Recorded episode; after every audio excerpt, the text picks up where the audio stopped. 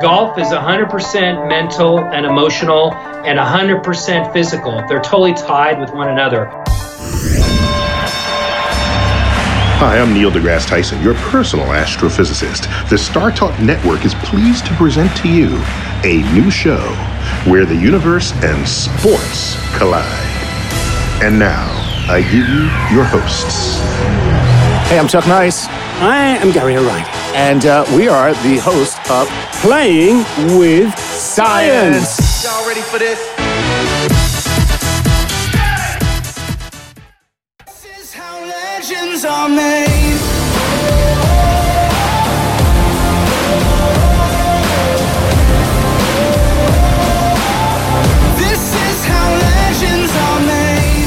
Gary O'Reilly. And I'm Chuck Nice. And this is Playing, with, science. Science. Today we tee up another golf show for you. True, we may swing and miss, but Chuck and I aim to sink a hole in one at every hole. So let's be fair. If we do, you are not going to want to miss this. Now, are you? No, you are not, especially when you hear that we're talking Ryder Cup golf, the biggest thing in the golfing universe by far, and knocking it straight down the fairway will be our very own sports mad Professor Eric Goff, who'll be putting the course under close scrutiny and pulling out some hidden science for your review. Yes, and once we have seen if science can explain how to conquer the albatross at La National, we will be crawling inside of the brain of a Ryder Cup golfer. Yeah. Of course, all of that with the help of performance psychologist Dr. Gregg Steinberg. So clean your balls, Chuck. You and I, we're coming out swinging. I can't tell you how long I've been waiting to hear you say that. So, joining us first is physics professor Eric Goff. It's good to have you back, Professor. How are you? I'm doing great. And Chuck, I grew up and heard plenty of golf ball jokes, so uh, I'm anxious for this show. Oh, well. Of course, you know everybody who's familiar with the show knows that Professor Eric Goff is from Lynchburg University in Virginia and the author of Gold Medal Physics. So Which we do believe was a stocking stuffer. It was Last Christmas. Last Christmas, that's right, and Yes, it will be again this Christmas because it's still in print. People, Absolutely. yes, it is. So let's start, shall we, Professor? Can you give us a, a, an overall idea of the kind of course the Ryder Cup players are going to be faced with this time round? so, uh, this golf course has a mixture of meadow and bent grass greens, and these are a little softer than the Bermuda greens that maybe some of us here in the warmer parts of the U.S. play on. Um, so, the the golf course, the fairways have a mixture of the bent and the rye and the fescue grasses. So, these types of grasses are a little bit more helpful and when the climate's a little cooler. Uh, if you tried to use these grasses down around the beach areas or in the uh, hotter parts of the U.S., they would require a lot of water, a lot of care in taking care of the golf courses. So they're expensive. Uh, so the Bermuda grass is, grass is what you see when you're in the hotter parts in the U.S. By the way, Bermuda grass just sounds like something I want to smoke so bad. Don't it- Not don't the it- ryegrass. no. the the interesting thing there is, Professor, with certain species of grass, it's rougher, it's smoother. It would then cause more friction unless it's cut very, very short. That, that's right, and you, you got to love something like bent grass. I mean, bent grass. This is uh, you know, it's pure science. This this is hybrid grass, hybrid materials, synthetics. These are really used in the putting surfaces. Um, something like ryegrass. These grow better in the cold. Uh, you put the fes- fescue grass near the green. Um, so I mean, the, these science has really taken over the links and really improved the the types of play that you can get on the golf course. Gosh, I tell you, Professor Eric Goff, there is nothing this guy does not know. He's the groundskeeper Willie of science. This is unbelievable. well, I'll tell you what. We, we here at the at the University of uh, Lynchburg uh, have a lot of good students who help me with some of these things, and I got uh, Carter Olds, one of my students. He's a golf player on the team here, so we we had a lot of fun breaking this course down. So this course is uh, basically designed to be a pain in the tuchus for the for the players, right? Is that the whole idea behind designing a course like this, especially with all these different types of grass, which will, I would assume, affect the play of the ball? That's why you want these different type of gla- grasses. And so, is this to make it so that you know you're just throwing your clubs into the water? Is that the idea? Well, I think the the biggest issue for the players is going to be when they drive off the tees. Um, the fairways are, are quite sloped.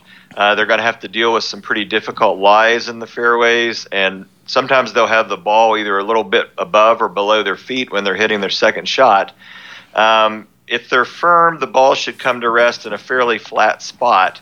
Um, they're pretty average width, but you get a lot of the fairways that slope away from the center and towards the rough.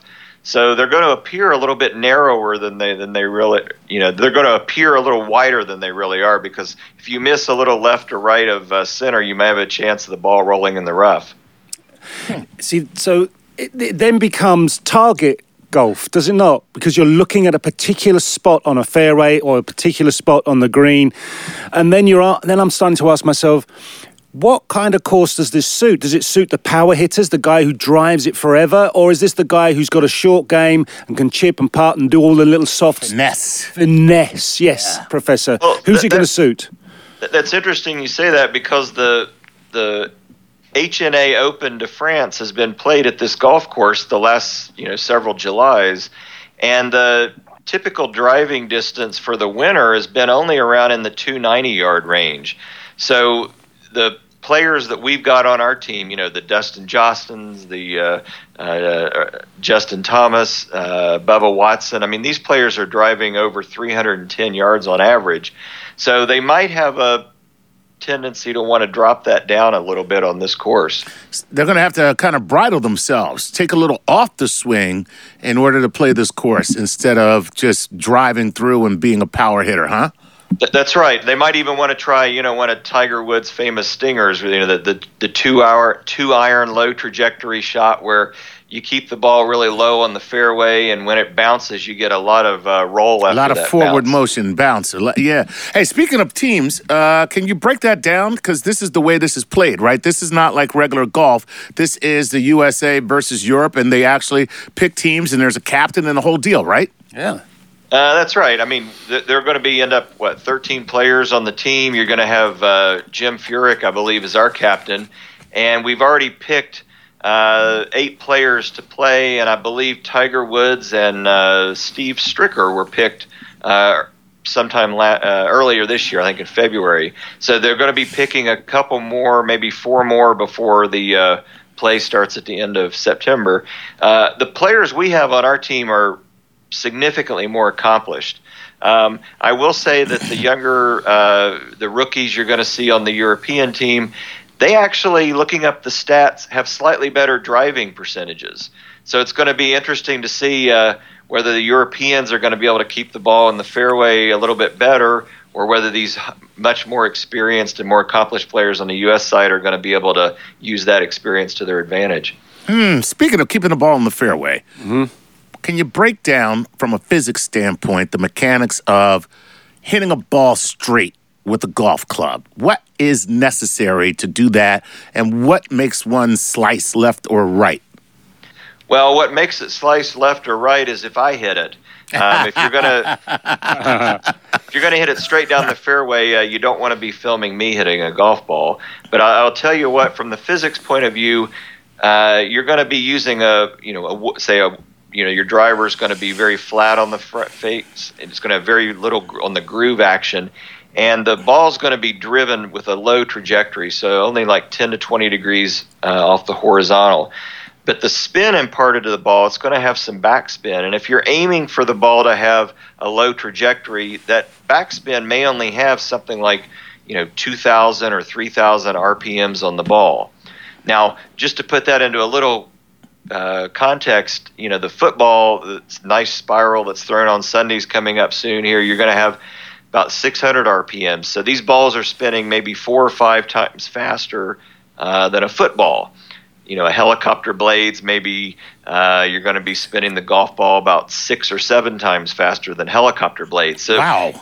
even just a normal shot's going to have a lot of spin. And what's amazing about the golf athletes today, they didn't just take, you know, Tiger Woods and think, oh, I got to have to bulk up and get strength. They are really improving their flexibility. You know, a lot of these uh, athletes are going into yoga classes, they're doing stretching every day. And the reason is when you go to drive that ball off the tee for distance, and I'm talking, you know, 310 plus yard averages, you need to get that that club back very far and store a great deal of potential energy in your tendons that are stretched, pulling your arms up, and the wrists are even going to start turning. I mean, you watch Dustin Johnson hit a golf ball. I mean, his wrists are really cracked at the top of his swing and he's storing a lot of energy. So when you come through and strike that ball, you want to deliver that club head, which is going to be coming into that ball at. Uh, you want to guess the club head speeds? Okay, that's a good that's a good guess. Let me We can, but we're probably going to be nowhere yeah, near accurate. Let me just think. I'm just trying to get it in my mind because you can't even see it when the guys swing it. So I'm gonna say 220 miles an hour. Um, actually, it's a little bit lower than that. It's more like an average of about 120 miles an hour. Oh for a pro. crap! I'm so far off. he's, he's ah, like, but- it's like it's a little bit lower than that. In other words, Chuck, in another city. Like- No, you were you were good on the kilometer per hour I guess. there you go. That's Uh, what it is. Way to clean it up for me. I meant 220 kilometers. So if you want to look at the ball speed coming off, the ball's going to be springing off. You know, you got this smash factor that's going to be bigger than one, where you take the ball speed over the club head speed. And for a really top flight golfer, you know, this is going to be about a one and a half factor. So they can get speeds upwards in the 185 mile an hour range. Um, average speeds tend to be around 180 mile an hour coming off the uh, the driver. And to put that into a little bit of context, I mean, uh, we had a Indy 500 race this year that was running. The winning time was about three hours, I think. So you're looking at about 167 mile an hour average in an Indy car, and this golf ball is going to just fly right past it. Not bad. Puts it into context. That's kind of cool, man. That's that's really kind of cool. Hey, let me ask you this: so when you go back in time, right, and you take these old, like they used to call them woods because it was actually wood. Yes. Okay. What kind of speed would a ball get then? I mean, what, what's the difference in play now between like, Like back a, then? like a wooden tennis racket. like and a wooden now tennis racket and a, one. and a carbon fiber Yeah. uh, tennis racket. What's the difference between like these composite clubs or drivers that they're using now uh, and like the old real woods back in the day? Well, the materials now are so much better, and the the clubs are actually made much more aerodynamic. In fact, you look at some of the the new technology. I'm thinking about like the the Ping G30 uh, driver. They now have these turbulators on them. So when we talked about uh, soccer balls before, or if we talk about golf balls with the dimples, uh, you start roughening up the surface of a ball, and you can actually reduce the air drag on it and they've done this with golf club heads. They they will put some kind of roughening around the head of the golf club so that when it comes down toward the ball, it's uh, actually past the what Chuck loves is the drag crisis. You can actually move it past laminar flow into turbulent flow, and with these turbulators. And there's some really neat uh, online images that Ping has made from wind tunnels that show this. So this technology just dwarfs anything that happened back with the woods. I mean, you know, th- they were not driving anywhere close to you know a ball off the tee at 180 miles an hour. I mean, you're looking at maybe two thirds of that speed. Turbulator, honey. That's what they call me when I'm wearing my thigh high heels. Mm. Okay, you you had to, Turbulator, you bitch. had to mention drag crisis, Oh. Professor. He's off. We may not get him back for about another hour. The thing is, um, when you're when you've got this sort of velocity from club face to ball, is the ball going through any through any deformation, or does it retain its shape as it's as it's moving? Oh, there's a good reason you call it a smash factor. The the, the golf ball itself gets smashed considerably. If you look at high speed uh, video that's taken of these collisions, that golf ball gets smushed up against the club face when it is hit, and then there's a springiness that will come back out. So when you stored like in a spring, you've stored a bunch of energy into that ball's compression, and when it bounces back off like a trampoline, that's why you can get the ball bouncing off at a speed greater than the club head speed. Wow, that is What sort of time frame are we talking about? The, the- for a ball getting smashed and then returning to its original shape. And how much compression are you seeing there? How much deformation are you seeing? Are you, I mean, uh, I would say percentage wise. Can you give us like so? So think, think it- of the ball as a perfect sphere. What would it kind of end up looking like when it when it com- makes contact? I mean, it will look like you've got uh, half, you know, a hemisphere on the ball with the bottom hemisphere that's smushed against the ball. I mean, it will look like you know the, the, the top of a of a bald head or something. I mean, it, it's just completely smashed. Um, and then yeah, the the you know the dimples and stuff, all those things will spread out. It, it, it's quite a violent collision. And if you hold a golf ball in your hand and try to squeeze it, no chance. Nothing. Get it? Forget it. Yeah. Yeah. But you can, with just with the use of a golf club, basically take that golf ball out. Nice. I can see you. I can see you playing golf with a picture of someone on a golf ball. Yeah, absolutely. I, I just want to see this in high speed uh, slow mo. Like that. I, I can't believe I haven't seen this yet. like the actual thing, high speed slow motion. Mm. Let's take a quick break. And when we come back, more from our super sportsman professor Eric Goff analysing the Ryder Cup course for 2018. So don't go away. Go.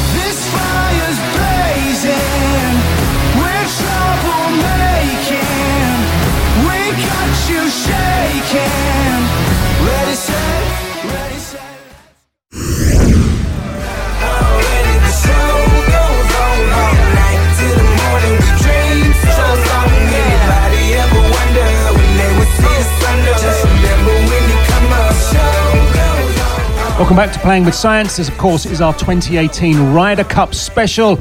And for your pleasure, we have sports mad Professor Eric Goff analysing this year's Ryder Cup course and the physics and science that lie within.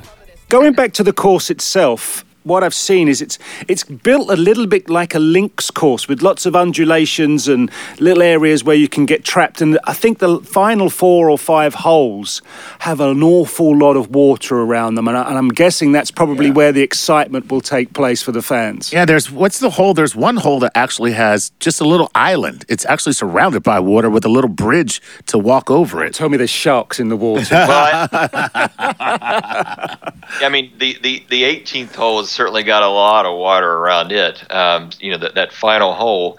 Um, but yeah, you, you have a lot of water traps in these uh, in the links. The entire course itself was definitely built with a links course in mind. It's got kind of a uh, almost a stadium feel where the edges of the golf course are built up a little bit, and you definitely have a lot of undulation. You got these different types of grasses that are in the rough. Um, the intermediate rough that's right off the fairways is only about uh, two inches tall, uh, but the greens, uh, when you get near the greens, some of that rough gets cl- a little less than four inches tall. So the, the, the play near the greens is going to be really interesting because you know you're going to have to be very accurate when you're driving down the, the course off the tee, and then it, it's that second shot, you know, that lead up to the tee where the green is. It's going to be really important to see uh, where the players decide to play it because there are some of these holes that. You know, if, if you just miss a little short, you're going to be in the water. Uh, if you play the spin wrong, you're going to be rolling back into some pretty tall grass. So, uh, those lead up shots to the, the greens are going to be critical. So we talked to you once about baseball and humidity yes. and baseball and in the rain and how so how does that play when it comes to golf? Like humidity cool weather and wet like actual a wet atmosphere or actual precipitation. What does that do to the golf ball? So humidity is it's, it's counterintuitive, but it actually lowers the uh, the mass density of the air. Uh, the ball can actually fly a little bit farther in humid air compared to cold air, cold dry air. So the you know the baseballs in an October World Series where it's cold don't fly quite as far as maybe in July or August when you know it's it's steaming hot summer and humid. Uh, the players, however, are going to notice a difference if it's humid. So there's going to be a physiological effect as well. Um, but one thing to note on a lot of the holes for this particular course, you don't have a lot of uh, tree cover, and that leads to some wind conditions. And if you've watched some of the, the highlights from the uh, from that HNA Open de France that's played in July, I mean, you could see the wind blowing and whipping the, the rough and the grass, and even hear it on some of the, the course mics. You could hear the wind blowing. and how does crosswind okay so we have the magnus effect Is the which you know you can explain what the Magnus effect is so that I don't look stupid when I explain it. uh, but can you talk about wind shear against the Magnus effect? And so one, so after you explain the Magnus effect, can you talk about wind shear against the Magnus effect? What does that do? So when the golf ball is hit off the tee, uh, or even you know if you're trying to lay up a, a perfect shot onto the green, and you're going to slice the golf club down on the ball and try to induce a lot of backspin, uh, that backspin is going to create a, a it's going to have an upward component of a force that we you know refer to as the Magnus effect, the Magnus force. When you have wind blowing over the ball, then of course that's going to be pushing the ball. Perhaps you know if you have a crosswind, it's going to be pushing it sideways. So you're going to have the uh, effect like you know you stick your hand out the window of a car and you could feel the wind pushing your hand back. I mean it's going to be an added push on the ball. It's going to be uh, in the direction of the wind. So the players are definitely going to have to take note of you know the wind and, and which of the holes are going to be covered with the trees and which ones are not. And can you render the wind ineffective? Like, for instance, when you watch football on a windy day in the stadium, right? You'll see quarterbacks, they're like, oh, he's throwing hard. Like, he's throwing hard because it's windy, and he doesn't want the flight path of the ball to be affected by the fact that it's windy. So the wind really has no effect on, on, on the pass. Can you do that with a golf ball and, and the wind? Well, certainly, if the players notice that they've got a headwind, I mean, if the if the wind's blowing right at them, they may try a little extra oomph on those uh, tee shots. They may try to get uh, a little more on the ball, knowing that they're going to meet up with a little bit of extra air resistance. If they feel a tailwind, uh, they're going to be a little bit more careful. They don't want to overdrive the the shot, try to you know keep it in the middle of the fairway. So I mean, they're definitely noticing the wind when they get you know to a, the tee at a given hole, and they're certainly going to notice if they have a crosswind, they're going to have to play a little bit left or right to uh, compensate for that crosswind. This game is so hard. Why would anybody play it? I just don't understand. Thinking about that, Professor, if you've got an exposed area, as it's with no tree lines, would it be better to keep the shots lower rather than to belt them up into the sky where it's likely to be more windy? Sure. If you can play the ball low, then you know you're going to keep this the, the, the- drive a lot closer to the ground, and when you get that nice bounce, uh, you're going to get a pretty good roll. Now, the wind, of course, when they're going to be playing toward the the putting greens, that's going to be critical because if they really want the ball to you know to drop without a lot of uh, roll, they may play for a loftier shot. So you know they may get a pitching wedge or you know a club like that where they're going to get a lot of loft and a lot of spin. And you know some of these greens are are pretty slick. I mean the the the greens at this particular golf course uh, they they came in at 10 feet 6 inches using that stimp meter and that is a fairly fast green for a pro. So uh, if they're going to be wanting to avoid a long roll on the ball, they may have to play it up into the wind a little bit. Extra, because you, you, you remember with the sky hook? Yes. Kareem Abdul-Jabbar? That's right. And it comes Yeah. down vertically That's because right. he's, he's creating a larger target. Right. So if you, to, if you were to just hit it low, the chance of, as the professor saying, hitting the green and scooting off or overshooting is there. But if you go for the elevated shot and drop it down, Letting it drop on the green. you're going to put yourself in a position where you're fighting a crosswind. Right. So it just depends. And this is how, I mean, what sort of calculations are, are players going to go through to work this out? You know what they need? They need the professor on the side right there instead of a caddy, just working out the calculations for what the what arc they need to put on the ball in order the to. caddy sitting there with a calculator and a slide rule and all sorts of different things just to try and get them a chance of a decent shot. I have a feeling if I start yapping Magnus effect, I'm going to have a five iron up the side of my head. I mean, Well, it depends gonna- if you say it in French or not. Yeah, well, they're going to be uh, focused on you know some of those dog legs that they're going to see. I mean, you got a lot of these uh, links that are not going to be straight. They're going to have to play into a left or right uh, turn when they get about two thirds of the way down the the hole. So, I mean, they're going to have to be very careful where they lay up that first shot and playing for that second. Um, I mean, I, I look at the course and uh, you know look at all the holes and the, the and it looks like what I was able to determine holes four and seventeen I would say are probably the, the toughest on the, the, the course. I'm just thinking of from a physics point of view. I mean, the, the fourth hole has a kind of a right to left jog in it. It's 486 yards. Um, you, you, you're going to have all this uh, undulation that's in the in the uh, putting green. You're going to have the grass to contend with. You've got some traps. Uh, you get down into a hole like 17, and you're looking at a par four that's a pretty long 480 yards, and it's got a very very steep drop off if you miss the green in one particular spot. So uh, it's a very creative hole. Um, if you're a little bit wide, you could get in some pretty tall grass. Uh, you get a little bit left, you're going to find yourself down in this hole. So um, it's got some interesting challenges in it that I, I think it's going to be fun to watch. Cool. I'm looking forward to hearing a lot It of is. curse words Professor- on hole 17. Once again, thank you so much for your time, and uh, I never fail to be impressed with your range of sporting knowledge. Yeah, man. amazing, Awesome. We're so lucky to have you. Right, that's the professor. We are going to take a break. When we come back, We'll be chatting with performance psychologist Dr. Gregg Steinberg and crawling, as I said at the top of the show, inside the mind of a Ryder Cup superstar.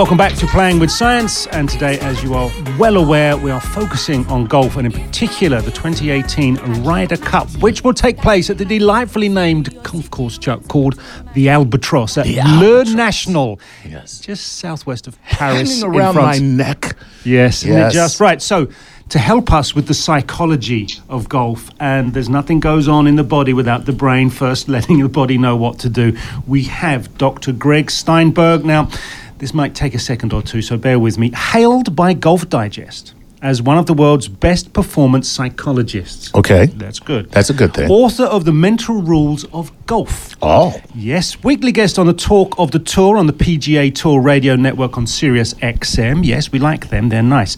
And he writes a weekly mental game column.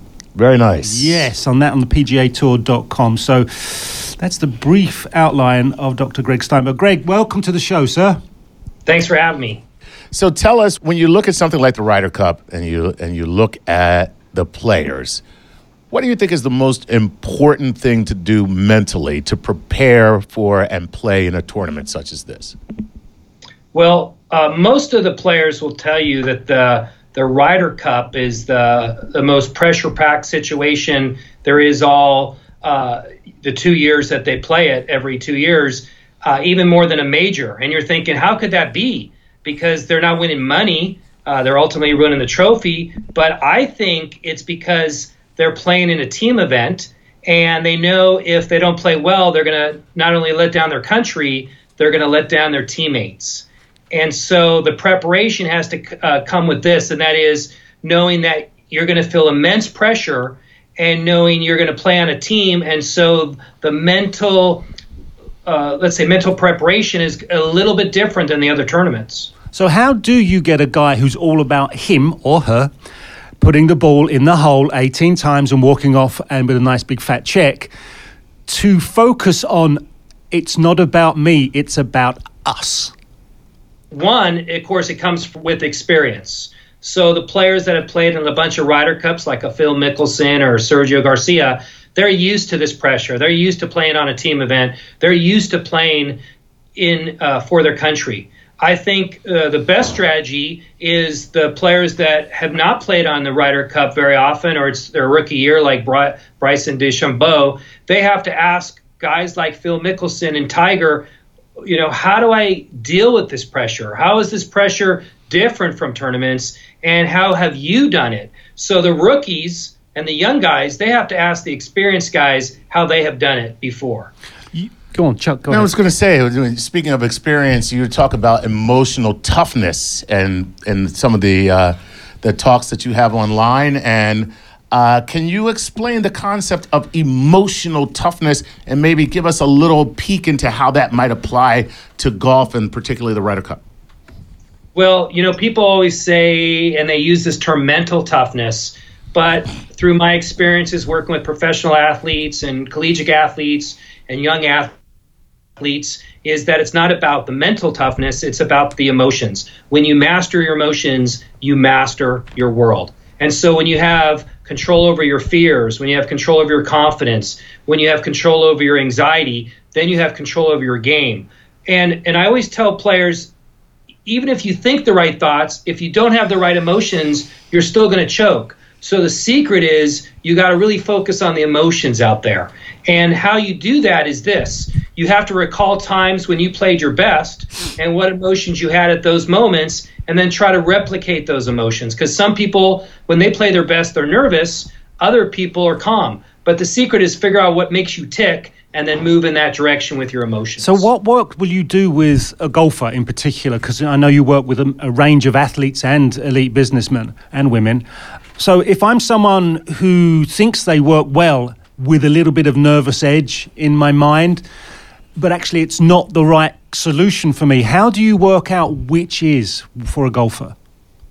Well, the, the right answer and the right solution is this.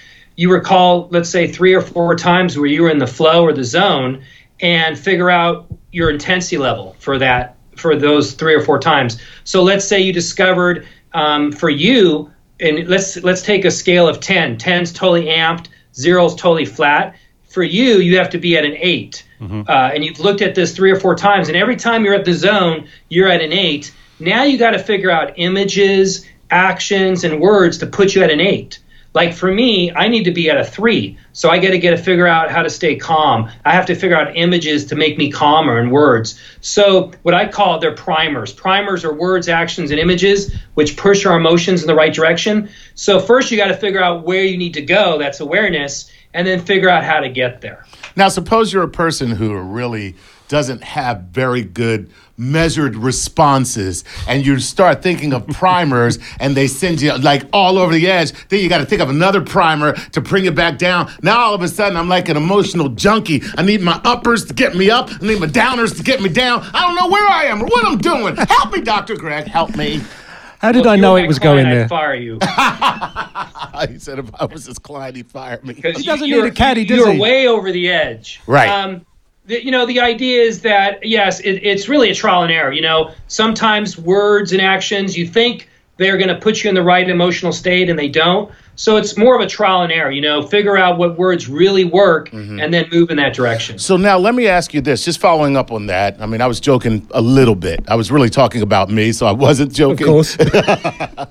But okay, are, is this something that works for just these elite players because they're so close in their skill sets already that these small tweaks to their emotional state puts them in a much better or a much more advantageous position? Or will this help the guy on the weekend who's out on the Yeah. links with his buddies having beer? Is it going to help that guy?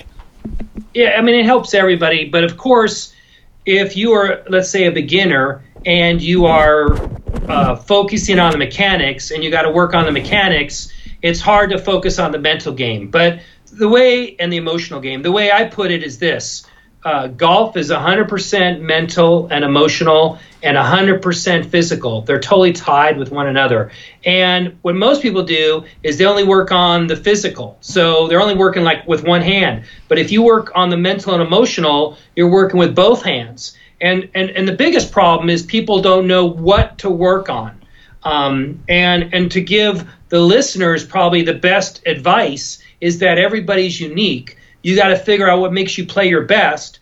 Even if you're a beginner or a weekend player, you still have played really well certain times. And you got to really do some soul searching and figure out why you played your best those days and then move in the right direction. Okay, Gregg. So, for instance, if I make an analogy to track and field, if I've got a 100 meter race, a 200 meter race, I'm on the B of the bang, I hit the finish line. That's all I've got to think about. If I'm playing Ryder Cup golf, I've got a crowd half of whom probably hate my guts. And I've got 18 holes, and I've got to get up, get in the right place, or dial myself down 18 times, plus from tee to green every single time. So ha- the capacity for it to go completely wrong gets, du- well, I don't know what the factor is, probably minimum of 18. Well, if you're worrying about the crowd and whether they hate you, you're in trouble already. Let me tell you that right now. Uh, you know, of course, if you if you let the crowd bother you, uh, I can say you're done for. But you know, the idea is that a pre-shot routine uh, puts you in the right emotional state. It's like a bubble that goes around you. So the idea is the crowd's creating all this noise and people are screaming. And as you're walking near the ball, you might hear that. But as soon as you start your pre-shot routine, and this is what I work on with every golfer I work on, you have to get a pre-shot routine that's bulletproof. And it basically, the idea is it creates a bubble around you, so all the thoughts and emotions that or people or crowd noise bounces right off. And the stronger your pre-shot routine, the better you're going to play. Isn't that Kevin Costner in the Tin Cup? yeah, basically, right. Basically, yes, yeah. Release, release the mechanism. Release. There you yeah. go. So this is this is what you actually do with golfers. Yeah, some of them. I mean, uh, I do with everybody, but what I'm saying it's it's some of what I do. And the idea is that an amazing pre-shot routine puts you into a reactive state, gets you calm, and creates rhythm. So the idea is that when you're in this right emotional state, then you're going to basically play your best. But if you're thinking quick and you're thinking negative, it's going to it's going to feed into your swing, and that's when you play your worst. So that's why a pre-shot routine is not just waggling it three times and doing some physical things every time. It's actually creating the right mental and emotional state before you hit your shot. So does that actually translate to outside influences? I know Gary said the crowd hates me, right? I, I understand when you say if the crowd is bothering you, you're done already. Yep. But let's just say, for instance, uh, and this doesn't really happen in golf as much, but let's just say, for instance, somebody kind of really sticks it in my craw. Like they do, they do something and they just really get me upset. And I'm not really upset with myself or my game or how I'm playing. I'm actually upset with someone else. So, how do you recover from something like that or do you just go through your process until you reach the 8 or the 3 or the wherever you're supposed to be? Well, if if your playing partners are bothering you, Yes. uh, that's when you need to see a sports psychologist. Oh, really? They they can't. Uh, if they're bothering you, you're in trouble because they're going to do stuff to try to bother you. And if you if you let them bother you, then you're not bulletproof.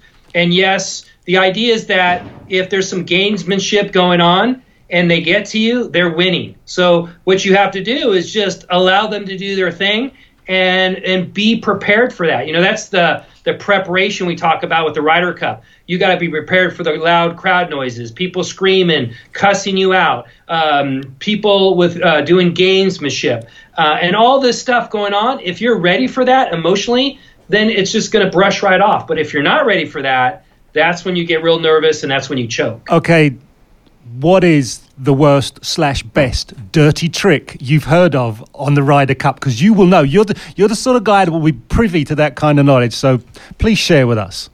Well, you know, I, I've I've heard this before with a few people. They might move a little bit when the person's hitting the shot or making a, a little noise, but but most of the players are are pretty cordial. Um, there's not too much gamesmanship. What's really going on is the crowds are siding with uh, you know a team and and they're creating more of the havoc versus the players. Because you know the players even let's say a Sergio Garcia that's been playing forever on the Ryder Cup he plays in America and his friends are on the American team. So there's a there's there's a lot of friends. And so it's not like us versus them per se only for that week but in reality it's it's more of a, a it's a great team rival So it's a it's a friendly bring to the rivalry. A friendly rivalry kind of. Yeah. right a Like- friendly rival Last last Ryder Cup was 2016. Post the tournament, which the US won, just so, so as a European is saying that, by the way. Yep. Uh, you said Phil Mickelson was your main man, your standout guy. Why? What made him so important to you watching that whole Ryder Cup? Well, you know, I think if you look at Phil Mickelson just as a person and as a player, first as a player, um, you know, he's been playing uh, professional golf, I think, since he's been 21 as an amateur. Um, and, and so he has the experience. Uh, and now he, I think he's in his mid 40s. I know he's in his mid 40s. He's in the Hall of Fame. And so everything, everything for him is gravy. And so playing at this highest level is just gravy for him. But as a person, um, he he's a high risk taker. He loves the risk. He loves uh, the challenge. And I think what happens at the Ryder Cup, it increases his his risk taking personality. And that's why he always, I think, plays really well in these situations because he has said, like at the Masters, when he drives through um, to Augusta National through the drive, he feels a different sense. Um, he loves that feeling. And I think at the Ryder Cup, same thing. He loves the feeling of the challenge of us versus them, the risk, the high risk, and all that stuff just boosts his intensity level where he needs to be. Where other tournaments that aren't so meaningful, he can't get at that level. And so that's why he never plays his best. Wow. So, just to quantify that, the bigger the game, the bigger the game Phil Mickelson brings. Exactly. The same thing um, with, with a lot of these players. You know, they they play pretty well in the regular tour, tournaments, but in the majors, they raise their game because their intensity level is that much higher. You know, that's the difference between Tiger Woods and, and the rest of uh, us normal people. When Tiger was playing his best, he could raise his game for everything. Like every shot mattered to him. It's like Rafael Nadal he plays every shot like it's it's the it's the most important point in the world to him. Same thing with Tiger. When Tiger was playing his best, every shot was the most important shot in the world. His intensity level was high no matter if it was a meaningful tournament or a major. And that's why he played so well. Where I think the other guys they can't they can't get to that level every tournament. Amazing. That is real. It That's is. good stuff. Gregg Steinberg, thank you so much for your time and uh, opening up the brain and mind of a Ryder Cup golfer. Pleasure. Thanks for having me. I really appreciate it. No, Thank thank, you. you. Thank Take you care. very much indeed. Um, and that's our show. So, Absolutely.